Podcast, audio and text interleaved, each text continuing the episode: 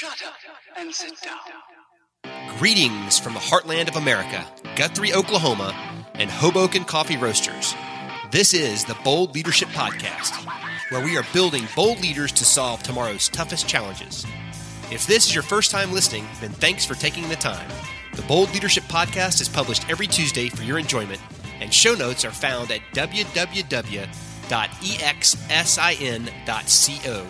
Come back often and feel free to add the podcast to your favorite RSS feed, iTunes, Stitcher, or SoundCloud favorites. You can also follow us on Twitter at The Bold Leaders and Facebook. All links are in the show notes. And now, here are your hosts, former Air Force pilot, commander, and business owner Dave Evans, with his partner in crime, former combat controller, wealth advisor, and deal maker extraordinaire, Phil Nichols. Let's get into the show. I hope that you guys are having a great week. I am Dave Evans, and this is Bold Leadership, and we're going to continue our series on the eight key drivers that will help you grow your business. Now, last week we talked about financial performance.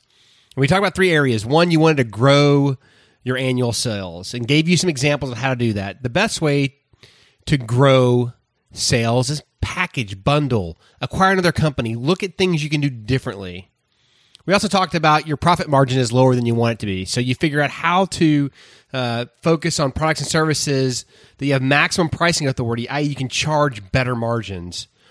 Or consider looking at your costs and trim fat where it's necessary. And then finally, we talked about doing in house bookkeeping as part of financial performance. And if you're doing in house bookkeeping, you must stop that immediately. Today, we're going to talk about the second driver, growth potential.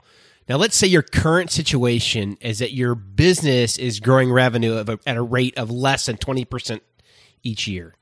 There's some things you can do to improve that and grow your business at a faster rate. One of those is consider cross selling additional products to existing customers.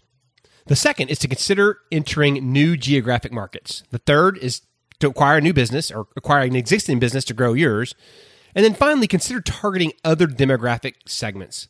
Well, today I'm tickled to death to have John Warrillow, the founder of Value Builder and the author of Built to Sell, talk to us about growth potential. So, with that, here's John.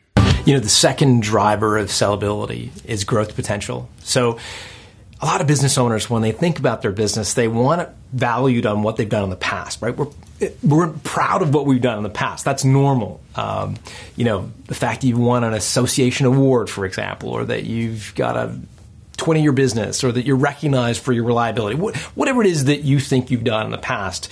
And the hard truth of it is that you know, when a buyer comes in, they're not buying the past. They're not buying what you've done. They're really only buying one thing, and that is they're buying your future stream of profits. What is this business going to do in the future? For you, it's the end of the game. It's the finishing line. For them, it's the start. It's a different frame of mind. So for them, they want to understand, okay, what can this business do in the future? So to drive up your score on growth potential, you really want to make the case and focus on what is the future potential of this business. You know, can it operate in a different market? Let's say you've been successful in market A. Is it possible to scale this into market B, C, and D? Could you cross sell additional products and services to your existing you know, customer base? Um, are there ways that this could work in different cultural markets, for example? All the ways that you could significantly scale up the business? The answer to those questions is going to drive up your growth potential. So, the key takeaways after John's video, talk to us about Value Builder and his philosophy, which has helped over 34,000 com- companies, is this growth potential. Consider cross selling, consider entering new geographic markets, consider acquiring an existing business, or, and finally, consider targeting other demographic segments. Hey, it's all about helping you grow your business through tactical strategies and good leadership principles. Well, for that, this week, Bold Leadership, I am Dave Evans, and we are out of here. Thanks for listening to the show. Our show notes can be found at www.exit.co. If you liked it as much as we think you did, be sure to go to iTunes and leave us a review.